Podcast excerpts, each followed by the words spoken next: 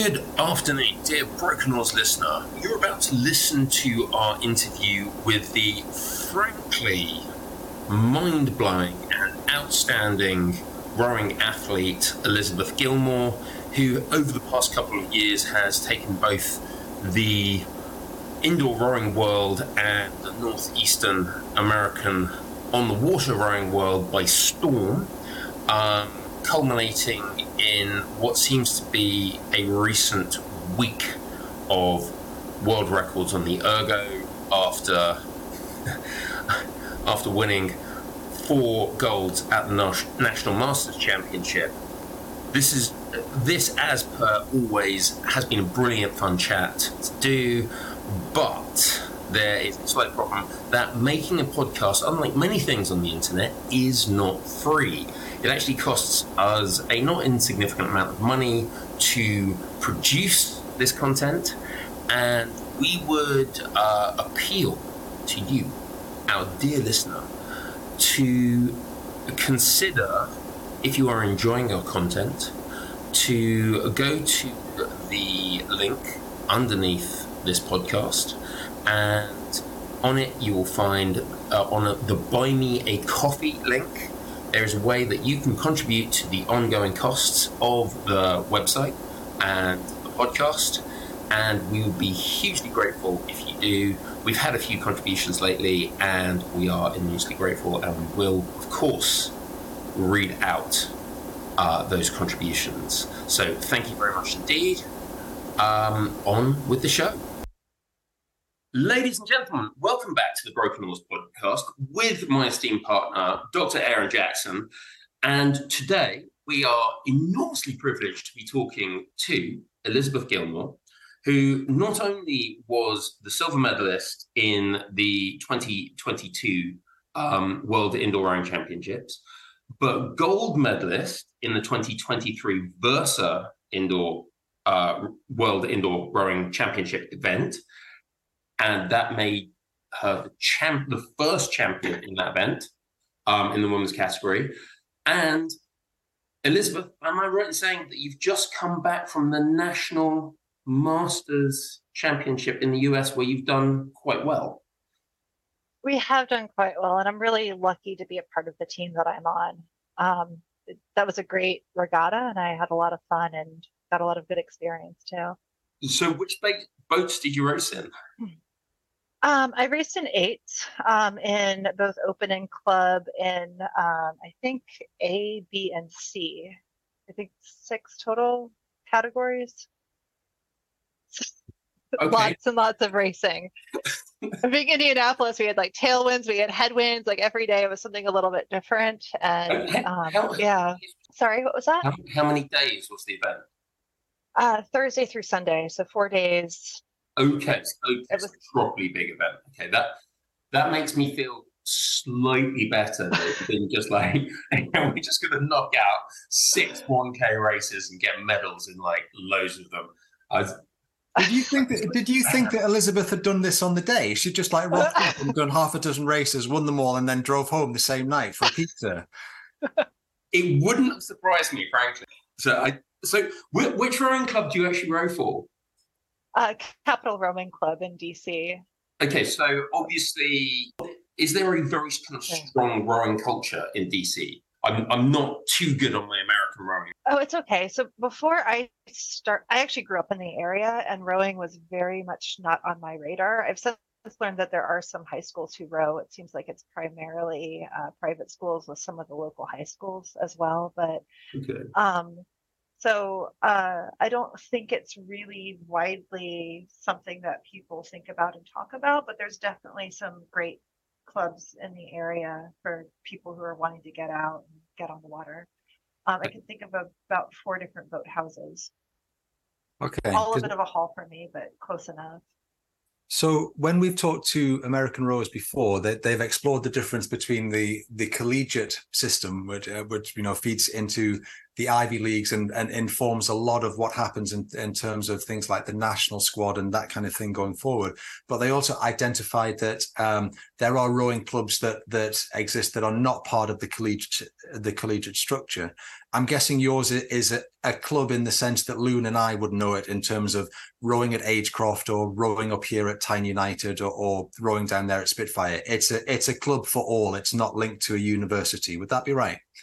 That's correct. Uh, we have masters and we have juniors, but uh, we have a lot of ex-college rowers. But um, and I was actually talking to somebody from uh, New Zealand yesterday about their club system, and it seems like it's um, probably much easier to find really competitive rowing there. Like I've just talked with a few people here where it seems like it's generally harder in the United States to find good coaching and clubs um, after college. Um, we're having this issue, not this issue, but we're having a scenario in Britain where a lot of junior rowers are going to specific clubs, clubs like Oxford Brookes down in the south, um, because they it's a pathway through to the squad if they have national or international ambitions, and it's it's also it's a, it's kind of a pathway through to things like Henley. Do you find in the club community, and and you might only be able to speak for your club, but are a lot of the rowers and coaches kind of if they want to, I think it's called crew in America. If they want to row crew or they want to scull or they want to coach crew or coach sculling, they're, they're kind of funneled towards the collegiate side. I don't know the answer to that. Um, okay. I came to this as an adult, and so I think I have a much different background than somebody who would be finding the sport in high school and then wanting to get take it to a really competitive level and there's a lot of gaps in my knowledge about what that would look like. Okay. Sorry. Yeah, uh, we're we're we're we're famous for gaps in our knowledge on this podcast.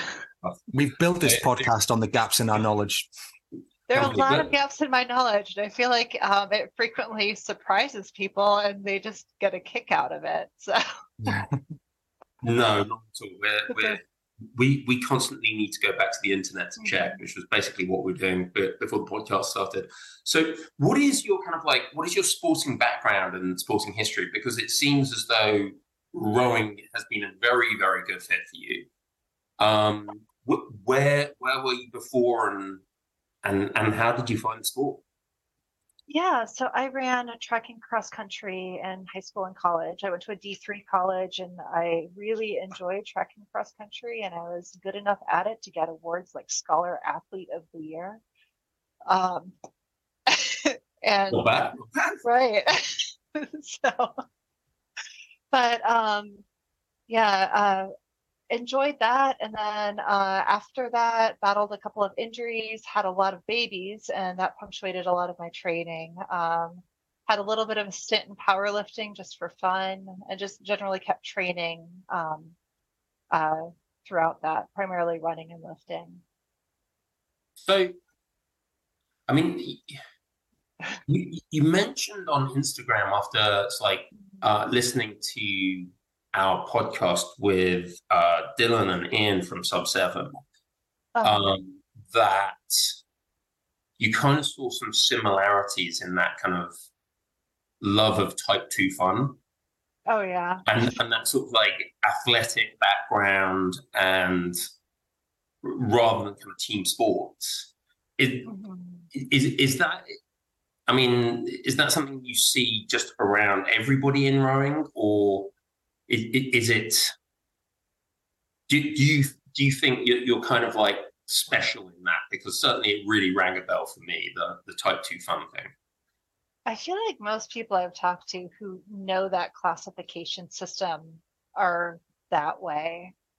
And uh, I don't know. We, we've had times where just, you know, we, it, you know, it's the last day of the month and we have one slot on the boat left. And so somebody's like, okay, hold my beer. I've been, I've been at it, but let me go at it and go in and um, get some pretty good scores out of that. But yeah, I, I, see a lot of that just liking to push yourself through tough things and uh, have fun doing it.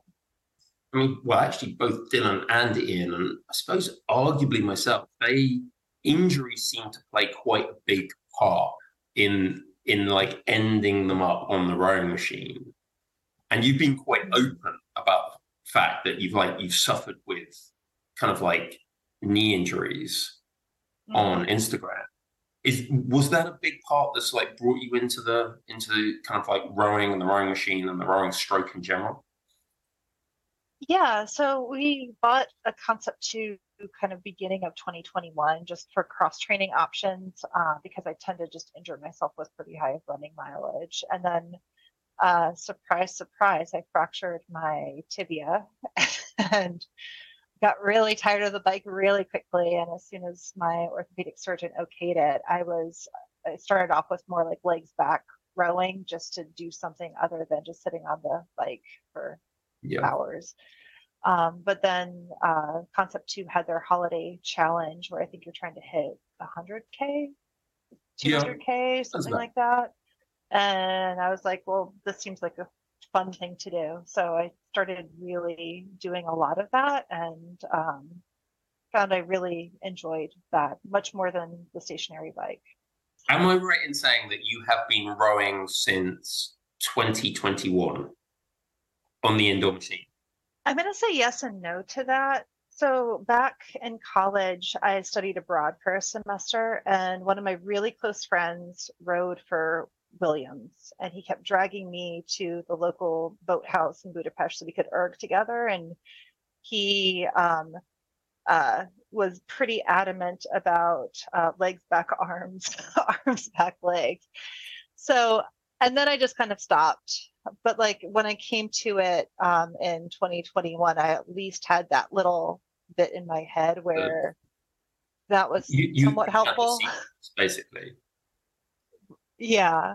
But, and I didn't get it right, but I knew on an intellectual level, kind of, that there was some sequencing.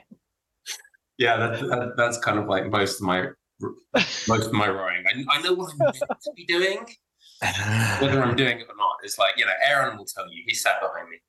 Um, yeah. Yep. It was a it was a wonderful and joyous experience uh, that that that you know um, very intensive psychotherapy has has helped me to largely forget. Um, no, I'm not going to be harsh about the big lad. He's an awesome rower. He's a he's a he's a fantastic unit, and he, he's a he, he's a great rower. I love rowing with him. And we'll come back to the arms, back, legs thing because I'm starting to feel when I'm out in the single that, that they're optional. Really, you can you can kind of pick and choose the ones that you want to use. I just want to clarify. Mm-hmm. You've always been active, so you come from a track yeah. and field background and a very very successful one. Issues with injuries, it seems to be the knees. Would I be right in thinking they that was because of the track the pounding that you get in track and field?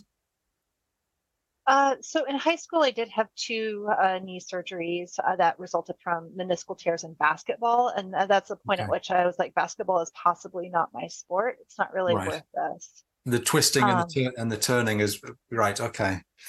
Yeah, and just kind of crashing into people with planted legs, and it, it, there's just a lot going on there. That's sure. Lots of injury potential.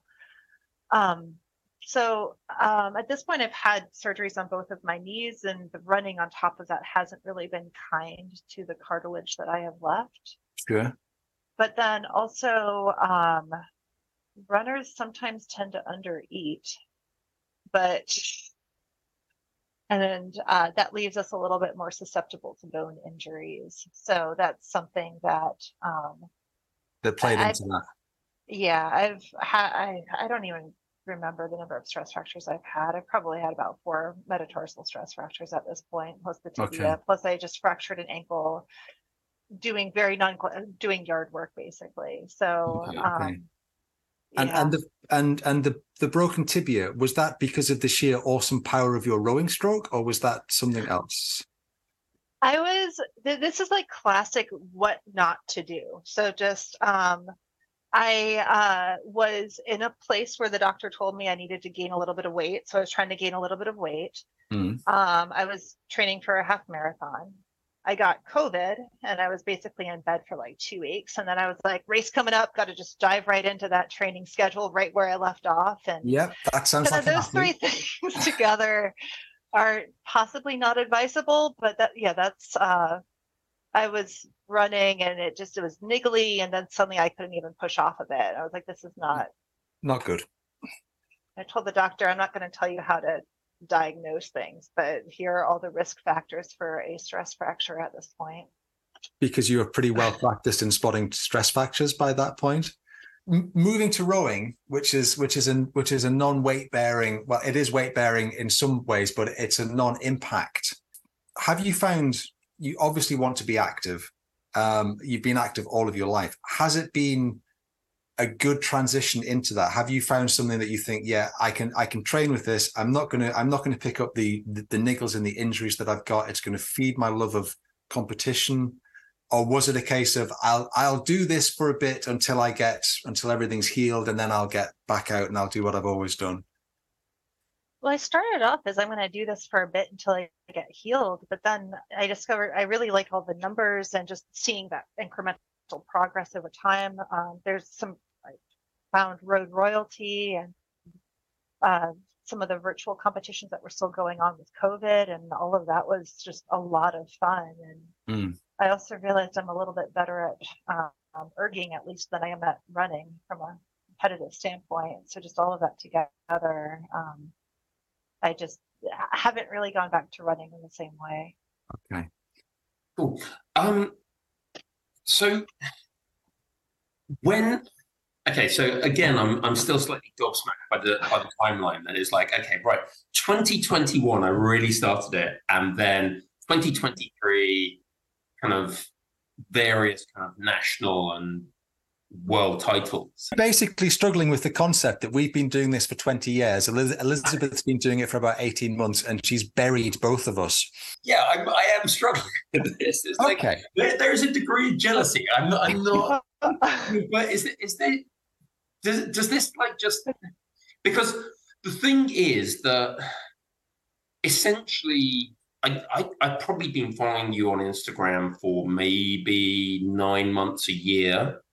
Um, I mean, sort of since since I think since the run up to.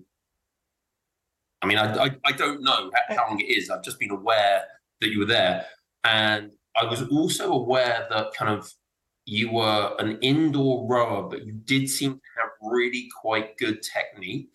Which is rare for indoor rowers. Not to be catty about it or, or anything, but if you've been to your local gym and seen some of the combination of arms, back, and legs that are going on, oh my God. but it, was when you got the slides and you just looked as like, yeah, that that's that's rowing. That that's how that's how you roll on slides. That's really, really good. Um, where where has this woman got all her coaching from? And uh, are you just one of these people who does sport and they're just good at it regardless? Well, very uncoordinated with a lot of things. First of all, just to kind of put that. Um, but last summer, I did take a sixth class uh, learn to scull thing at um, one of the local and they were they pointed i wasn't sequencing right there, there, were a number of things that they pointed out to me and I started trying to incorporate those. And they were also encouraging me to videotape myself and then look at it afterwards and see what I was doing well and not doing well. And they showed me video, and I was like, I don't even know what I'm looking at here, honestly. But um, so I think that's of limited use if you don't know what a proper stroke looks like. But just having that feedback really helped. Okay. Um, yeah. It never stops. S- sorry, Lewin. I hear. No, I mean, it, you, it, you just seem as though you, have got this immensely diligent attitude towards getting better. You you kind of pursue coaching and you pursue kind of like, no, no, seriously, how, how do I do this better? I mean, is, is that just, was that something that you've always had or? I tend to be that way with stuff that I'm working on, just really trying to hone over time and incrementally work on getting things better it's also been extremely helpful just being um, in a club in person where every day we have one or two launches with us where you know coach has a megaphone and is yelling at us and cox is yelling at us. And sometimes i have the woman behind me also whispering things into my ear and um, but just that constant feedback about what i'm doing and you know okay yeah you you incorporated that feedback well or nope you're still doing that has been really really helpful over the last months be honest, that actually sounds like you've had really positive coaching as well. Just like um, because I think both myself and Aaron could could tell you examples of coaching where it wasn't really like that. Um, I'm I, no, Aaron. I'm not talking about Dennis. I'm not talking about Dennis.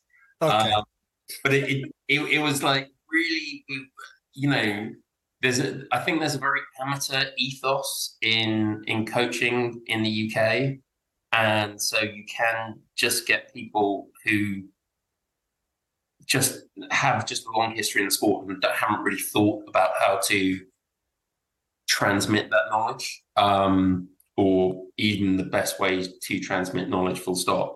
And actually having people who are saying okay yeah that was good. You do that one again rather than just like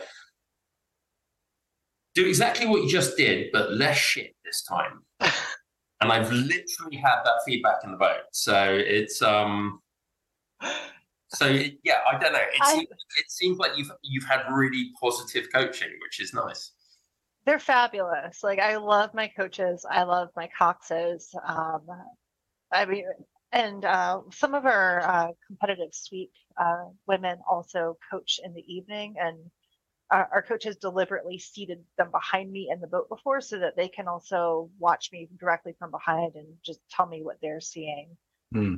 being a little bit closer to me, and all of that's been super helpful. It's really coming across that Lewin and I were were born in the wrong country, live in the wrong country, row in the wrong country. we need to move to the Chesapeake Bay area and just like a rowing club. It really sounds great. No, I don't know how common this is. Um, I so I joined because one of the girls currently on the team reached out to me in the Concept 2 logbook and said, "I see you live in the area." Um, they let me just join as a new athlete with good erg scores last year, and it's been a blast. And would you like to talk to them and see if you can just join too without going through a learn to row program? And that sounded really appealing because I didn't want to go through that learn to row program necessarily. Like I wanted to be able to hop in and just uh, realizing there's a lot of technique that comes with it. But um, Would you like to tell Elizabeth about how you gain entry to British rowing clubs, Lewin, or shall I? do I want to know? No, Well, you don't. I- know. I- the it- knock, it- thr- it's knock three times and enter. It, it's been a long time, but it, it was a question of just like I would open the conversation, you know, somewhere in the first two sentences with my kind of like personal best over various distances. And in general, I do think that the rowing machine has had a hugely egalitarian effect on rowing in the UK, in that you can do that. You can have no history in the sport, but you've just like attacked the machine in the gym and you say, I can do this. At that point, somebody will, their eyes will light up and say, I can turn you into a rower for my club and you will win much stuff. Um, But there's still that. There's still that a element. little bit like that, that that's what's happened to you except y- y- i mean how how long have you been a member of that club for Uh, I think tryouts were end of March. So we're going on, what was that? A little over four months now. that's that's really quite Impressive. yeah so It is. four, four months to it's like national master standard um this i mean it genuinely seems like you know you were just born to do this i mean is it are you, are you thinking oh you know this is like national masters this year paris next year is is it the sky's the limit or I don't know, and I know very much at this point where age is a consideration. Where you know I'm on an upward trajectory right now, and I'm not quite sure how that will last. But I've seen some really impressive times from women in their early 40s, so Hmm. have my Mhm. fingers crossed. But right now, I'm just trying to get the blade in the water well and keep it in the water, and we'll see after that. Um, I wouldn't worry about age. I mean, Redgrave was still winning into his late thirties. There are there are men and women who are still competing into their forties. There was a really interesting study done by a rowing coach called Thor Nilsen, who identified that a lot of rowers have success in their early, mid, and late thirties as opposed to their twenties because of what he called efficiency, which is essentially the more times you take the rowing stroke, the more efficient you become at actually moving the boat. So even if your erg scores are kind of dropping off in your in your middle 30s as as you get older, as someone like Steve Redgrave's were, the the years that he had refining his stroke and making it more and more efficient um, meant that he could still move the boat better than anybody else over a, a given distance. What what I'd just like to wind back a, a, little bit, Elizabeth, and also Lewin, is um, you jumped on the erg as kind of a rehab thing but I'm getting the sense that there is a competitive athlete within. How soon were you thinking, right? There are numbers involved here, and Lewin has a theory which which which I share with him that rowers have a particular psychological trait. It doesn't mean that we're all the same, but it means that we tend to like the rowing stroke. We find something in it. We tend to like being able to measure our power outputs. We tend to like the data we can get off a off a screen or we tend to like the data we can get off an outing and we like to we like to evaluate things. How soon into your rehab did you start thinking okay okay rehab's going fine but i i want to do something. I want to compete. And is that competitive thing is that innate? Have you had that since a young age or is that something that's developed over time? You like measuring yourself against where you are where you could be or measuring yourself against others? I do like that competition and just tracking of things too like not necessarily against other people but like can i lift more than i did last month? Or can i you know like do these 800 meter repeats faster than i did them uh, last time um, I saw a there was a I think it's actually still uh, pinned to the top of one of the on the the C2 forum. I think it's pinned to the top of something, even though it's very out of date at this point, about uh, Scottish indoor rowing championships in 2022, and those were completely virtual. And it said you didn't need to be Scottish. You just you know here's where to register. And I thought, well, okay, like why not, kind of. And so I did that, and I did quite well at that. And then um, my mom reached out to me and said, I'd noticed uh, with uh, the World Rowing Championships, you have to qualify, but your time with that would qualify you right now. And it was open for, I think, like three more days at that point for submissions. And um, I didn't videotape myself doing the Scottish thing. And because I wasn't a person, the score just did not count towards that submission. I was like, well, I guess I got to do a 2K like now if I want to qualify. And um, I did one, and then as soon as I was done, one of my kids was came in and like, "Oh, I missed the bus, mom. I need to ride to school." So, um, but anyway, um, but yeah, at that point, I started competing. I did uh, Worlds last year virtually and CRASH-Bs virtually, and I did the Road Royalty stuff, and also just trying to, you know, on the um, Concept Two website, just the different rankings, trying to gradually move up a little bit on each of those over time. And that that's gone quite well in the past 24 hours, hasn't it? I mean, is it 24 hours or is it like a whole 36 hours since you've broken like an age group world record? Uh, it was a little under 24 hours ago. Um, but yeah, it was going to be sprint week, and sprint week's kind of stretching out a little bit, but that one yesterday was harder. Um, oh, good, I, good. We're, we're, we're pleased to hear that, that a world record might have taken something out of you. That's great. That makes us feel so much better. My back today is like, I'm still, it took me a while to like be able to move normally. Like it's fine, but it just, um, yeah, I didn't realize how much of a difference doing the higher drag factor on slides was helping to, hmm. um, yeah, yeah. So, but yesterday it was static. Yeah. So, so yeah, yesterday it was it was the 500 meter, and you kind of had Tyler Witt pacing you virtually. Was that right? Yeah, I reached out to him. Um, so I got a 127 on slides, and the world record stood out for statics was 127.9. And I reached out to him because he does a lot on both statics and slides sprinting. And asked what kind of difference he would expect between the two. And he said probably one to one and a half seconds, but I did not die as much as he felt like I should have died in the last 100 of the slides 500. So he thought maybe I could come in faster than that. Okay. And then Have he you was already. two- Have sorry, I, I'm going to ask the question. that- I'm going to ask the question that Lewin normally would because he's the sciencey one, and I, I'm just kind of the the decorative window dressing. Have you have you done things like VO2 max tests and things like that? Because you seem to be able to put out phenomenal amounts. I mean, correct me if I'm wrong, Lewin. That's th- that's impressive stuff. I haven't had that or lactate testing or any of that. Yeah. I mean, Okay. well, yeah, I, I, again, it, it, it, might just be another way of telling you that you're like a really, really good athlete, which I, I think we've probably already established. But yeah, I mean, that is absolutely, those scores are absolutely phenomenal. I think that over the shorter distances, so 500, 1,000, there is a, the gap between men and women gets wider. Um, but 120 what was the score 126 One twenty seven. 127 even on slides and 127.6 on the static erg.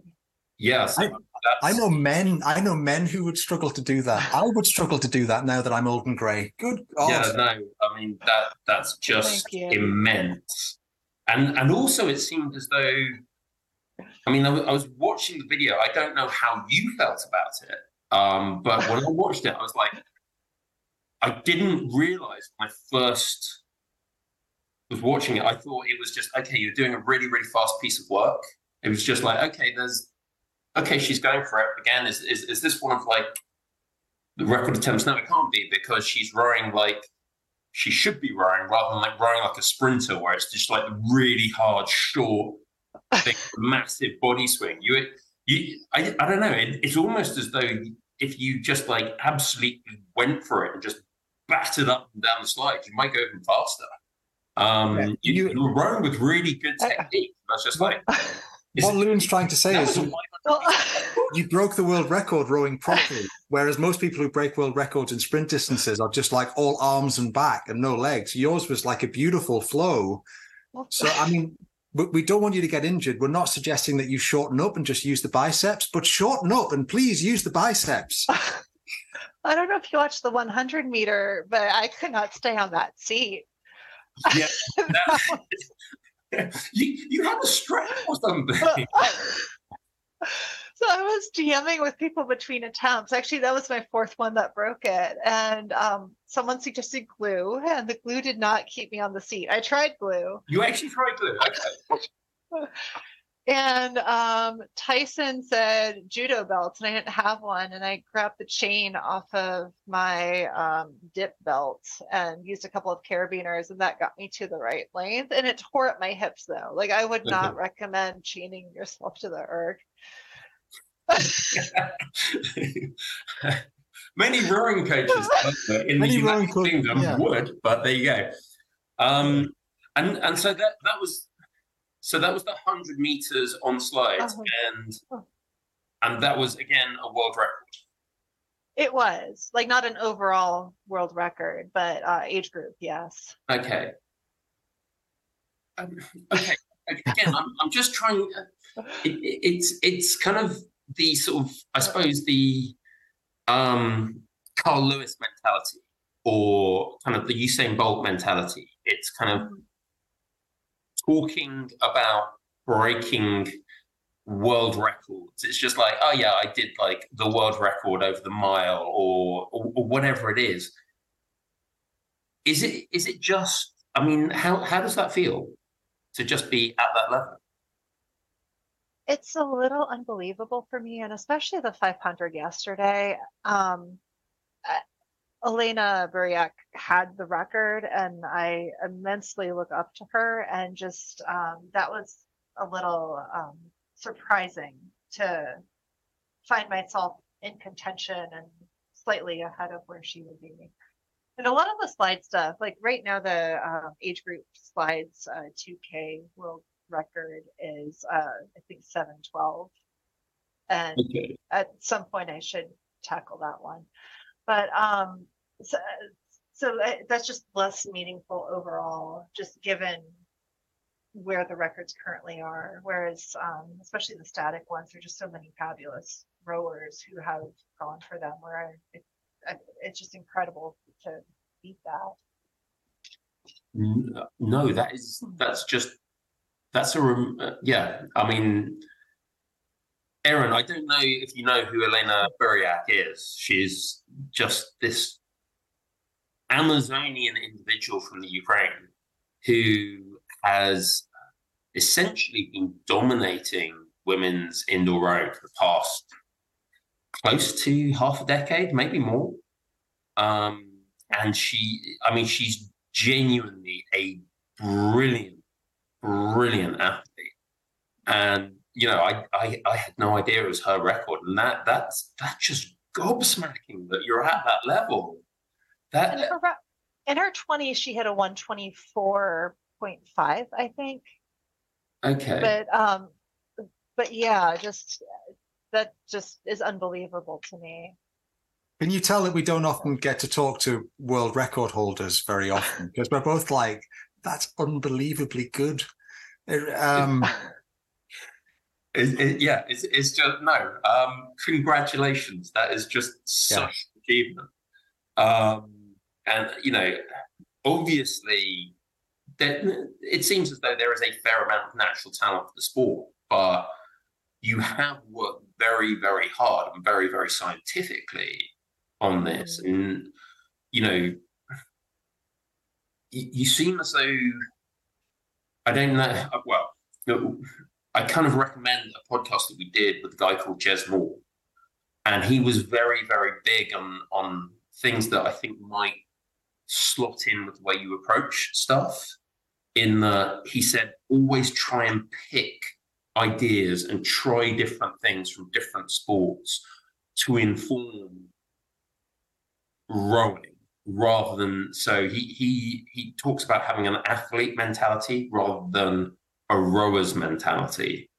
Um and you know obviously you, seem like you're a very coachable individual um, who enjoys the process of learning.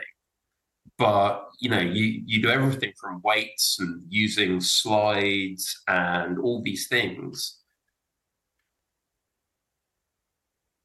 Yeah sorry no i'm, I'm just going on I, I don't know what point i was yeah. trying to make it, it, just it just seems that you you know you, are kind of a little bit of an example to everybody in how to pursue goals in the in the sport um because because Jez's idea, Elizabeth, sorry, Jez is a friend of ours. He's a, he's an ex Leander an ex international coach. And the thing that he noticed about rowers is, especially because of Britain's success at, uh, you know, with the um, our Olympic success that goes all the way back to the 80s now, um, thanks to Redgrave and Pinsent and Redgrave and Holmes and and you know Redgrave and and um, Martin Cross and and people like that.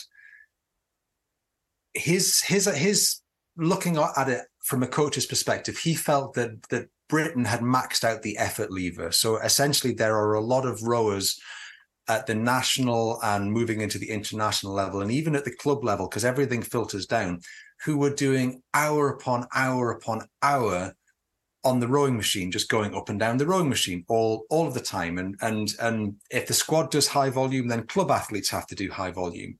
And Jez's thing was very much the rowing mentality is just grind it out. Mileage makes medals, but bad miles don't make medals. They just make junk miles and they're no good for your body. Jez's thing about the athlete mentality was if you give me, and I think he says in the podcast, okay, you take eight rowers, I'll take eight athletes, you train them the way that you want to train them as as rowers would train with high volume. And I will I will train my eight athletes. They'll do two sessions a week in a boat and they'll go for two runs a week and my athletes will beat your rowers. Because an athlete mentality is the love of competition, the love of problem solving, staying fresh, um, and and finding ways to engage with being active in in a way that makes sense to you. So, if we come, Lou and I come from this high volume approach.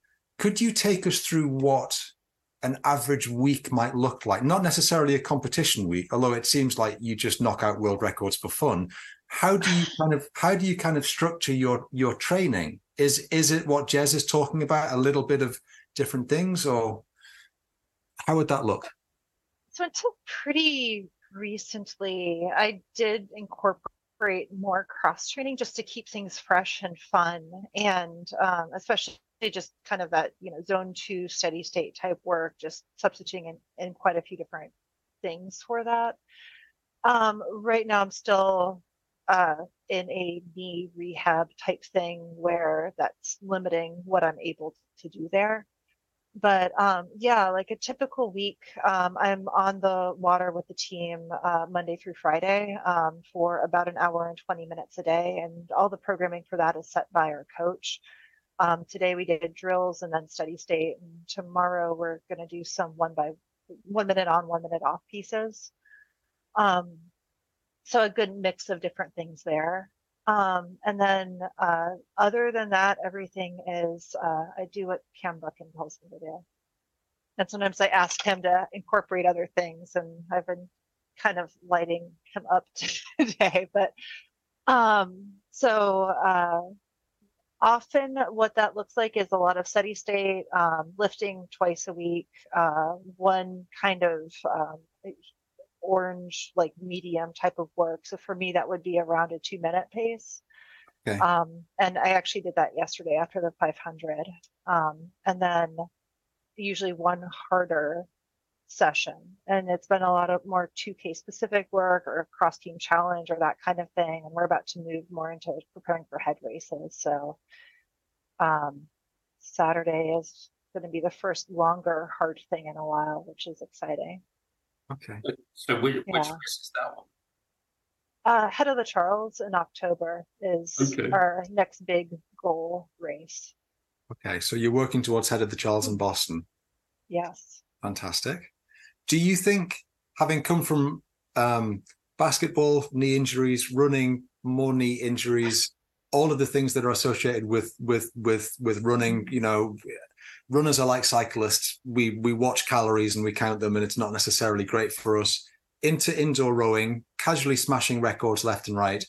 now now on the water, mm-hmm. um, you're in an eight, which is Loon and I are heretics in as much as we think that the eight is the hardest boat to row, whereas single really? scull, yeah, well, well, single scullers will tell you it's the single scull because mm-hmm. they're single scullers, so they have to draw attention to themselves but but also um, good single sculling is beautiful. It's beautiful to watch. But the thing is, if if you jump in a single and you just kind of teach yourself, you can kind of get it going without necessarily developing a beautifully classical technique. Whereas in an eight, because there are eight component parts and everyone has to blend with everyone else, and then all of, you know, stroke pair have to blend, bow pair have to blend, middle four have to blend, then the whole boat has to blend. The reason why it's so satisfying when it starts to work is because it takes a lot of time to make it click. It takes a lot of coaching and a lot of people working with each other. Um, you're in the at, at, at, the moment, which is a great, I think is a great boat to learn in. Sorry, all single scullers. I think, you know, I think you're wonderful, really. Do, do you see yourself, you've transitioned, you haven't transitioned from indoor to the water, but you're incorporating the water into this. How does that feel having sat on an erg? Because I have this theory that if you're a rower, you will take you will you will find a way to get out on the water because there's something about being out on the water that just does it for you. Do you see it as another as another extension of your competitive nature and you like being active? Or, or have you had that moment yet in an eight where you go bang! Oh yes i want to do that again. That is amazing. You know that connection to the water. So in some ways erging is a little unusual for me in that you most of what i like to do is outside. Like i a lot of running, a lot of hiking and backpacking and those kinds of things. And so I feel like being on the water plays well into just that element of being in nature. Um, being with other people is a little bit more unusual for me. so okay, that that's worked really well. Um, excuse me. Okay. But um, I forget what the question is. The question the question is you've you've you've you've excelled at everything thus far. In terms of the water rowing, do you feel like you mm. found a sport that you can develop with over time? And would you want to stay in the eight, or, or would you would you like to experiment with a four or a pair or a single, or you know, are you finding that you're you're at home on the water and this is something that you really want to pursue? Yeah, I really want to continue being on the water. Um, I've been in a four a couple times, and it's a lot of like last week. Um, we just didn't have enough people going to optional practices to fill eights, and so I was in a four, and it's a lot more responsive when you do things. Um, yeah. That you shouldn't be doing. yeah, but but when you do good things, it tells fun. you as well. Yeah. yeah. Yes and um, yeah, that was a lot of fun. Um, I don't know if we what boats we have beyond that. We definitely have sculling where, um, and they've been uh, uh, inviting me to start doing that some, and I just don't know at a certain point just how things fit in with my schedule. And sure. So, it, it, it um, if you know in a vacuum, I think it would be great to learn how to do all the things hmm. and get a teammate who was in the eight with us this morning and then immediately went and grabbed um, sculling oars and I could see her get trying to get a scull out on the water for a second session before work. Yeah. It's that's one of the things we've talked about. We lose a lot of rowers in this country because if you're a runner, you've got half an hour, pop your shoes on, you can you can go knock out four or five miles. If you're a cyclist, you know, the the children are elsewhere for an hour, right? I can fit in an hour cycle. But with rowing, um, it takes a lot of time. How are you finding balancing all of your training with your work and your family life and all of those kind of things? It's uh so a few things have been slipping a little, like what time we were supposed to meet today. Sorry about that. but for, for the most part, it's been more doable than I thought it was going to be. And I'm really enjoying it. Um, so we have a really good system at home. Uh, we have a, uh, my husband's super supportive. The kids are, you know, just great around it. We have an au pair who's really helpful with just bridging some of those times, and um, yeah, just it's working with a really good support network. Oh yeah, that's really important. So, yeah. Something you mentioned is like and and Aaron, you brought it up as well. Is like in cycling and running in particular, there is this there's a focus on athlete weight and how much you're eating. Have have you noticed like a distinct change in cultures when it with rowing, which I, I kind of tend to think of as a as a pro cake sport.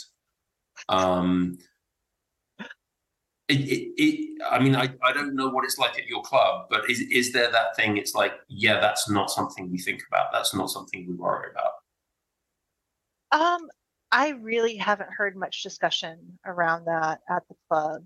Um, I did ask Coach very much earlier on um, about weight, and I don't think he quite understood that I was trying to ask, would it be beneficial for me to be gaining some weight from where I am? but I think he just recognizes it's a sensitive topic and doesn't tend to want to discuss it much. Um, the guys I'm friends with seem to be much more open to discussing weight and manipulating it to hit what they're trying to achieve with that. So I don't know how much of that's a gender thing as well. Okay yeah. in terms of they're tr- they're trying to get down to lightweight or they're thinking right i'm i'm 85 kilos if i put five kilos of, of, of muscle on that will that will help with my with my power output or one of my friends is trying to gain muscle right now and so he's talking a bit about that okay um i did have a sprinter friend continually telling me to eat more cheeseburgers earlier in the year and i would tell him to eat fewer cheeseburgers Sounds like a good back and forth. yep. yeah, no, it, it is. It, it's one of the things that we're kind of thinking about, sort of doing a podcast on because there's been uh, there's been, I suppose, yet another scandal in elite sports coaching in the UK where it definitely seems as though one of our principal sporting universities in their sw- in the swimming side of things hmm. there there was a possibly a monomaniacal focus on athlete weight as opposed to athlete performance. And it was almost just seen as like, you cannot perform unless you hit this weight. and losing weight is a sign of increased performance. Um, and that that just seemed like really, really poor coaching. Um, and and it's something I, I think in rowing we, we find quite alien. Um, and having not really been any kind of like competitive runner, it's not. It's just kind of a mentality that I'm trying to understand a little bit more. It's interesting too because I think sometimes it's not even coming from coaching staff. Our college coaching staff would have us go to the nutrition talk at the beginning of each year where they would basically tell us to eat food. Mm. Um, but then, you know, you c- compare your body to the other girls who are faster, and I'm usually larger than they are. And so even if, um, you know, it's not coming from the coaching staff, sometimes you start to wonder too, like, is this weight beneficial to me or would I do better if I were you know a body shape more like her and i think some people start to also just if you start getting really geeky about the numbers and vo2 max calculations and stuff like that those benefit from losing weight and that might yeah. be some of cyclists are coming in too um now all that being said i'm not trying to compete as a lightweight and i don't know like if you're kind of at a height where you could get to that weight and be healthy if that starts to really weigh in there as well. Um, yeah. So Loon and I will never make lightweight. We're both well over six foot. I've been around 13 stone 10 since I was 18. Loon has been slightly heavier, but he's about a foot taller than me. Um, and we've, we've, we've never, I don't think we've ever had any issues about our weight. Mm-hmm we've always been fairly healthy eaters, I think, Lewin, but we've never turned down cake when it's been on offer. It just strikes me what Lewin's talking about as it being, you know, quite poor coaching to suggest that lighter is better. Mm-hmm. It's also quite poor interpretation of of the science of it. So I could be 14 stone. So what's that? That's 92. That's 92 kilos in new money if I'm if I'm 92 kilos of pure muscle and my muscles are filled with active mitochondria and I've been training for 10 years um, in rowing, which is a reservoir sport. So the longer you do it, the you know the efficiency feeds in, the more efficient all of your your body systems are. That's very different to me being 14 stone, sat on a couch eating potato chips, who's never actually, you know, walked a step or, or lifted a weight in a, in his life. So it, it mm-hmm. seems like and I'm just going to come bring it back to rowing. There was a there was a post on Instagram recently from British Rowing, um, and it was from the the lady side, and it was about managing diet. And I, I actually wrote to the I actually wrote to British Rowing and said this is really really poor wording, telling telling your elite athletes to manage their diets especially when so much focus is put on the squad from clubs and from young women who are aspirational and young men who are a- aspirational the message that you have to manage your diet is is is a very very poorly worded one when to be an elite athlete um you, you shouldn't be looking at the scales and thinking right if i was a stone lighter right if i was five pounds lighter if i was a kilogram lighter i would be faster because it's not it's not the right message to send to um, both in terms of health and, and, wellness, but in terms of teenage girls who are in junior programs who who might be struggling, who might be finding that you know in a life that feels like it's out of control way to something that they might be able to. So um, I think what Lewin and I are, are, are driving at is if you row, you're allowed to eat cake. Would that be kind of the long and short of it, Lewin? Yeah, that, I mean, yeah, I, I, I, one of one of the most famous British women's rowers, um, Anna Watkins, basically said she, she, took up rowing at university because it was something she could do and eat whatever she wanted. Um, and but it, it's kind of almost. I mean, I, I do find it very interesting to say that kind of the weight focus and the number focus is not necessarily driven by coaches. Um, so I um, think anyone is allowed to eat cake, first of all, but I know exactly the post you're talking about, and I found it immensely triggering. And I, yeah.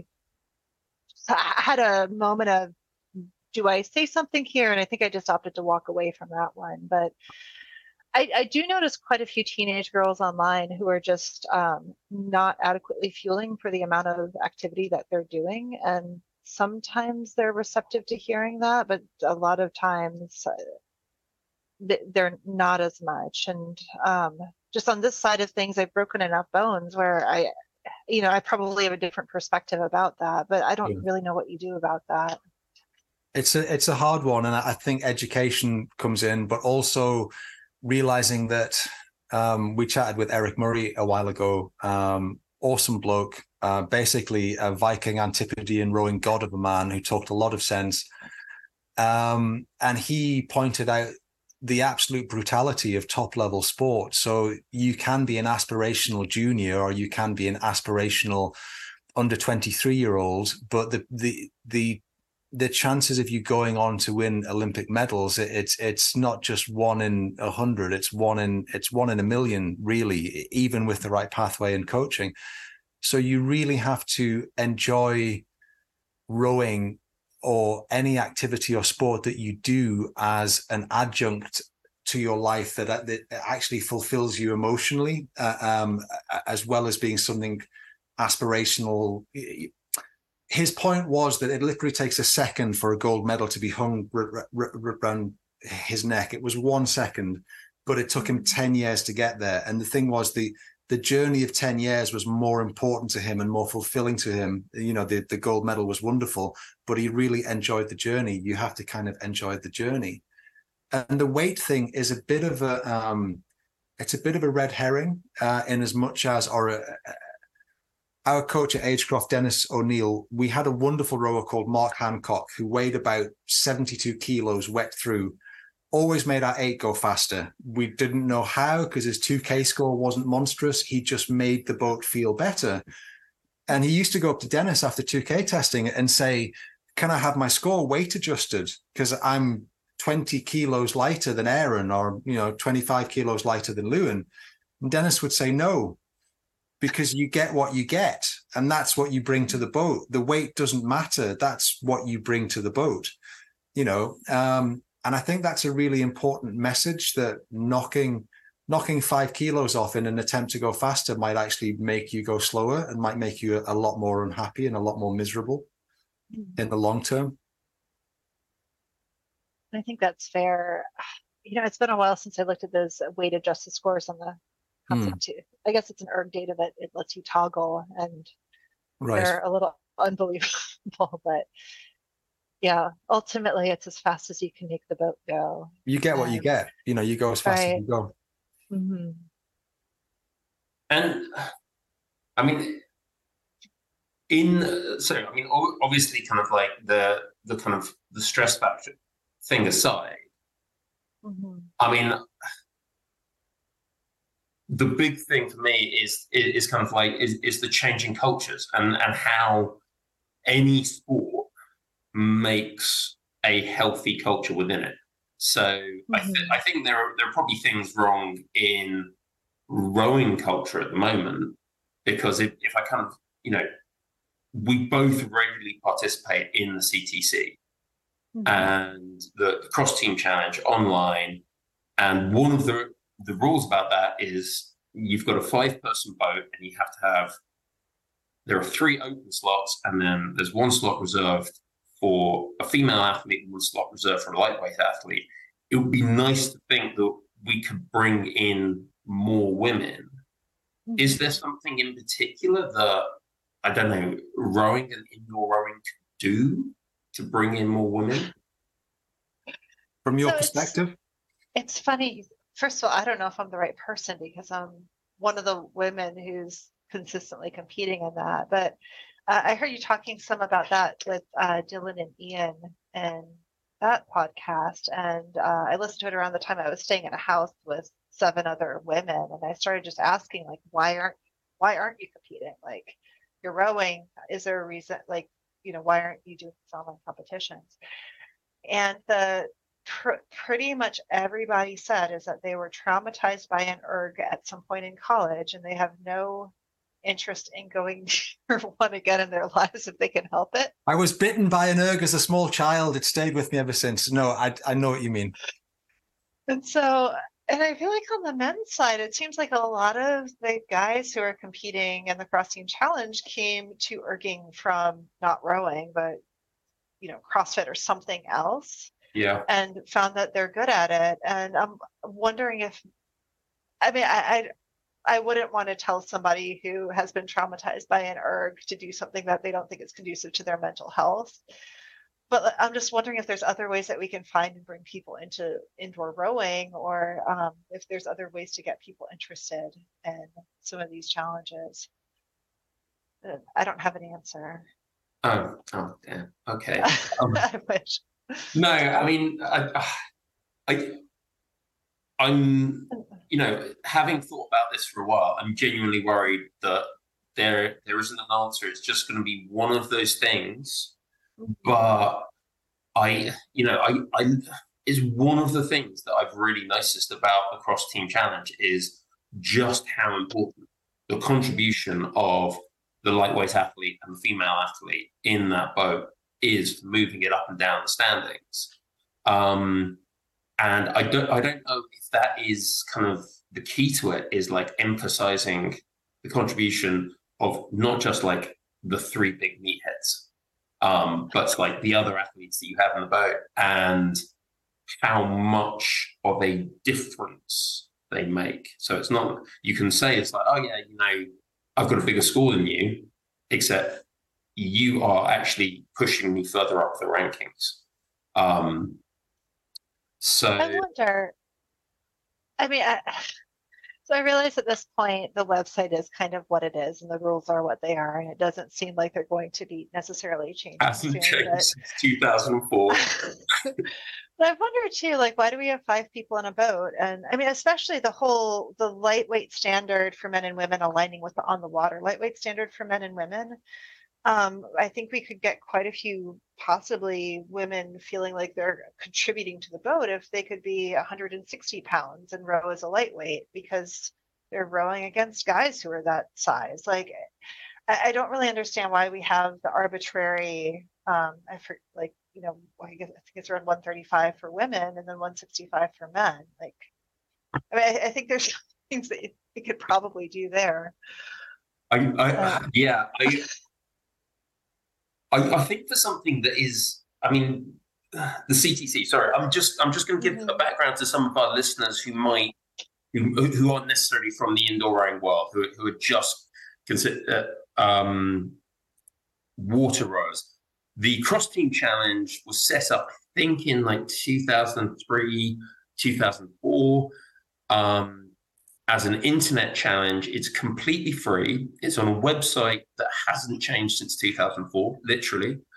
And um, it runs on a very old form of code. I think it's PDP.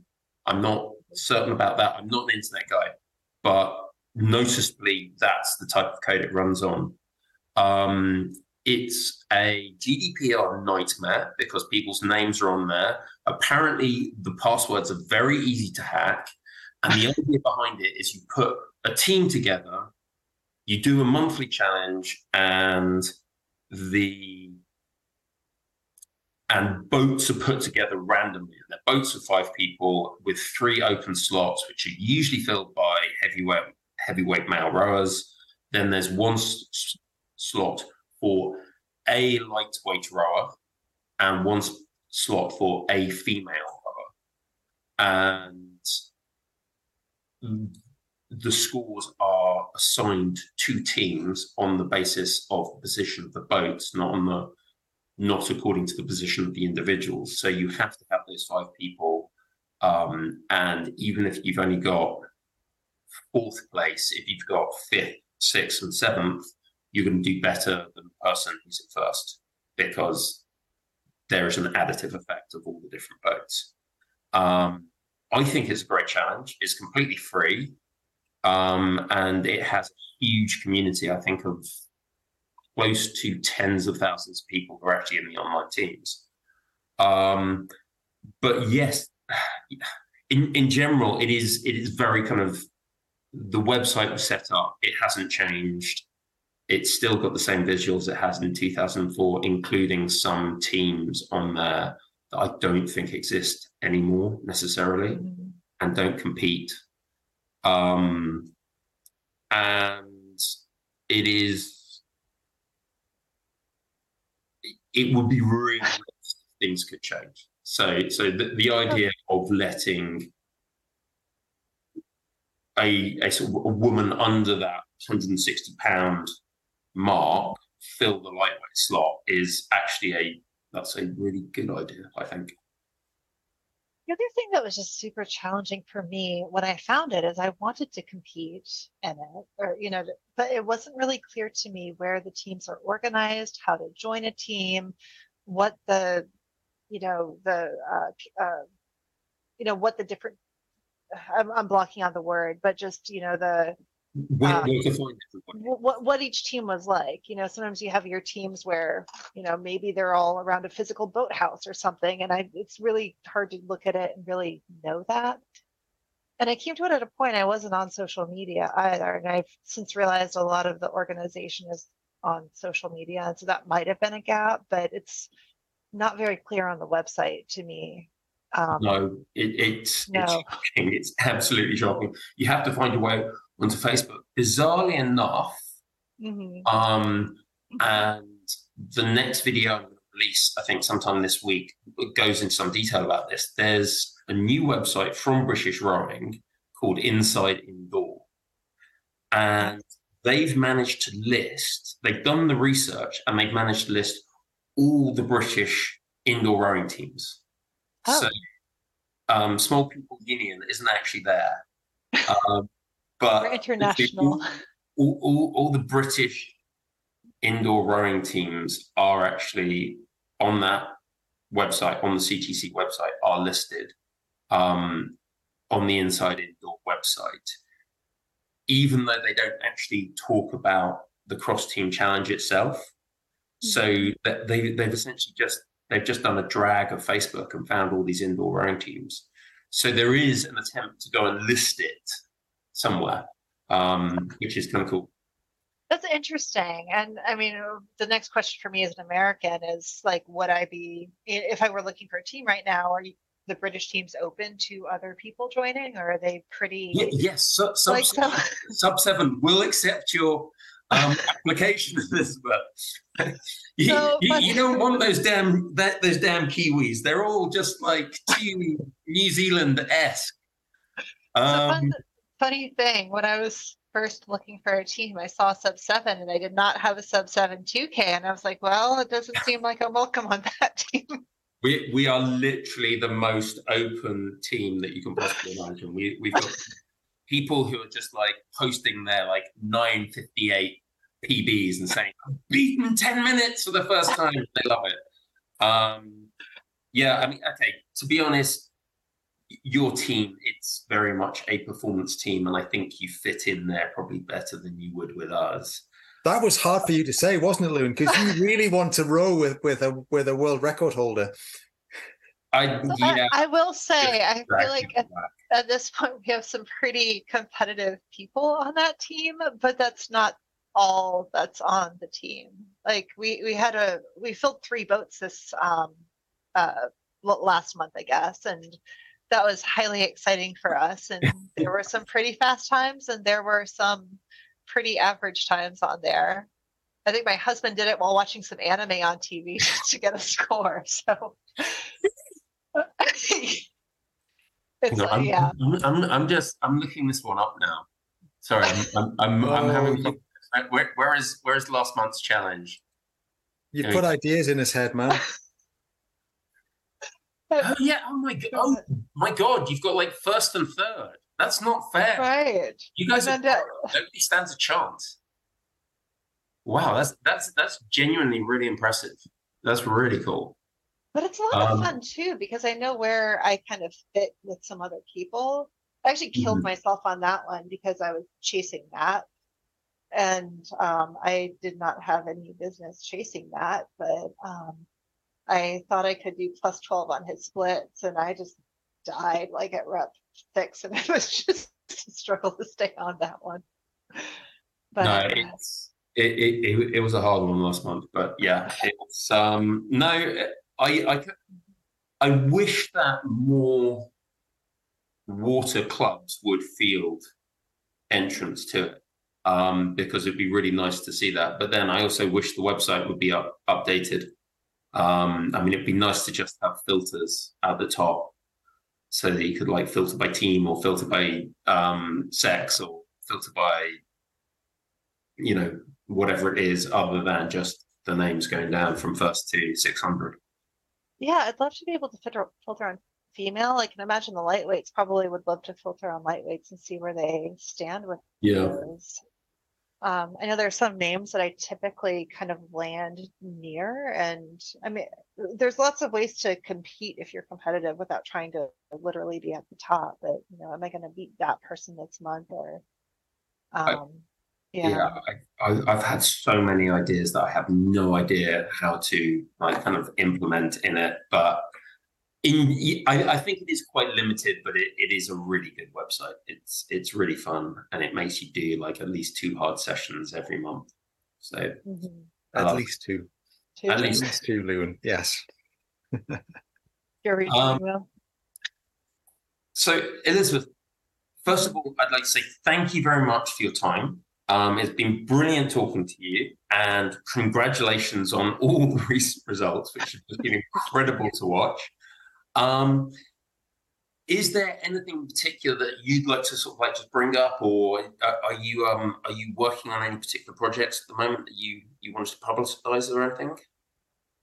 Not particularly at the moment. Um, I appreciate the opportunity to, though. Okay. So, although I mean, world domin- I mean, world domination, obviously, say- but but we don't need to talk about the world domination plan because it's fairly apparent. But you know, nothing. You're not going to break another world record after you sign off with us, or you you're going to have a crack at something tomorrow that will tumble and fall into the dirt beneath your mighty strokes. Well, tomorrow it's one on, one off on the water. So no eternal er- erg screen glory from that, but it will Okay. be good. But um, one thing I've been talking about with a couple of different people in the last week is it suddenly occurred to me I'm going to be 40 for Worlds next year. And the way that they did it this year is there was not an open age category. So, like on the men's side, Nick Thomas had to compete against the other 40 year olds instead of being able to compete directly against Yeah. like Phil and Cam and um, uh, at the at the 500, and um, it's a lot more fun when you know you have the, the top people who can pace off of each other and just really see how all of them land together. Hmm. So not that the two of you can do anything, but um, yeah, but Because we're old and Right decrepit and our scores are terrible. Yeah, yeah, yeah, yeah, yeah.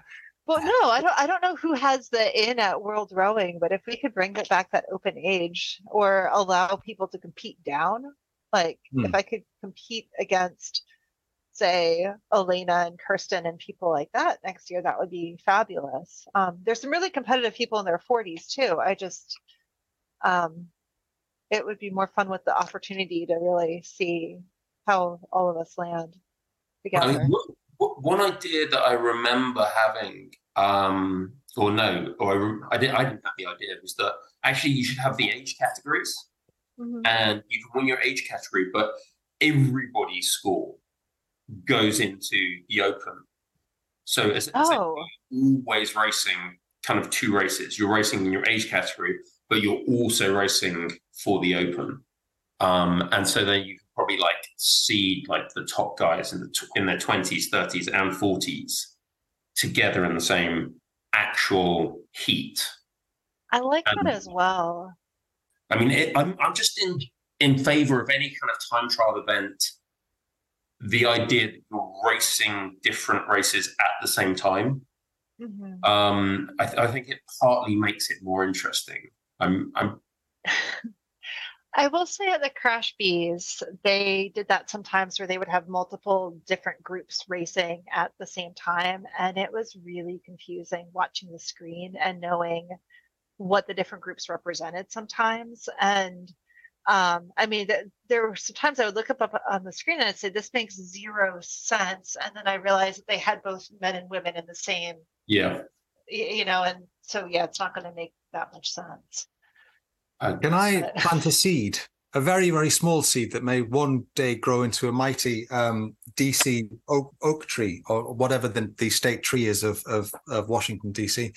Um, you you're about to do head of the Charles, which is a major in October. It's coming up. You're training for it, which is a major tick list on any water rower's kind of lifetime achievements.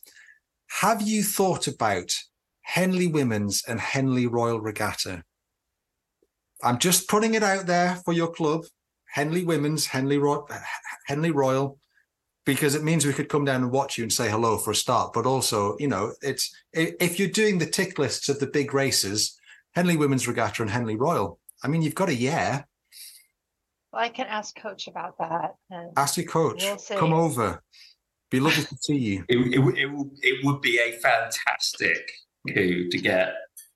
So, you know, we spoke to Elizabeth before she won Henley Royal Regatta, before she And won. now she completely ignores us in the enclosure. I, I will say my coach's response to most of this is Elizabeth, why do you keep doing these things? well, just you know, just uh, in terms of tickling. Head of the Charles is a good one. Head of the River is a yeah. good one in, in, London. But Henley Royal and Henley Women's are both fantastic events, you know, and you're you're yeah, just just planting a seed. Yeah. Doesn't it doesn't okay. have to, you know. Okay. Okay. I can talk to him. We'll see. Cool. Report back. We'll see you this time next year with your okay. festooned with medals.